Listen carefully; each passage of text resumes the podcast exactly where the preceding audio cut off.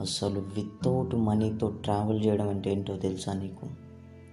నీ ప్రపంచం నుంచి నువ్వు బయటికి వచ్చి నీకు తెలియని ఒక కొత్త ప్రపంచంలోకి పరిగెత్తడమే. ఈ ప్రయాణంలో నీకు ఎదురయ్యేది చెట్లు పుట్లు గుళ్ళు గోపురాలు కాదు మనుషులు మాత్రమే. నువ్వు కలిసే ప్రతి మనిషి వెనుక నీకు తెలియని ఒక కొత్త ప్రపంచం దాగి ఉంటుంది.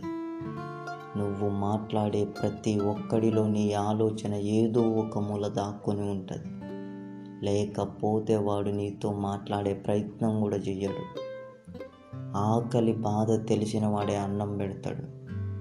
సాయం విలువ తెలిసిన వాడే సహాయం చేస్తాడు. నువ్వు పొందే ఆనందం వెనుక కష్టం దాగి ఉంటుంది. ఒక్కొక్క టైంలో నీకు రోజంతా లిఫ్ట్ దొరకదు.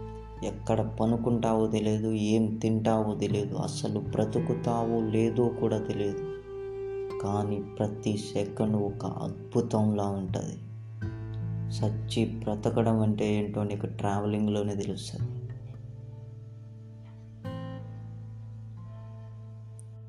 అసలు ఎలా బ్రతకాలో కూడా నీకు ట్రావెలింగ్లోనే తెలుస్తుంది.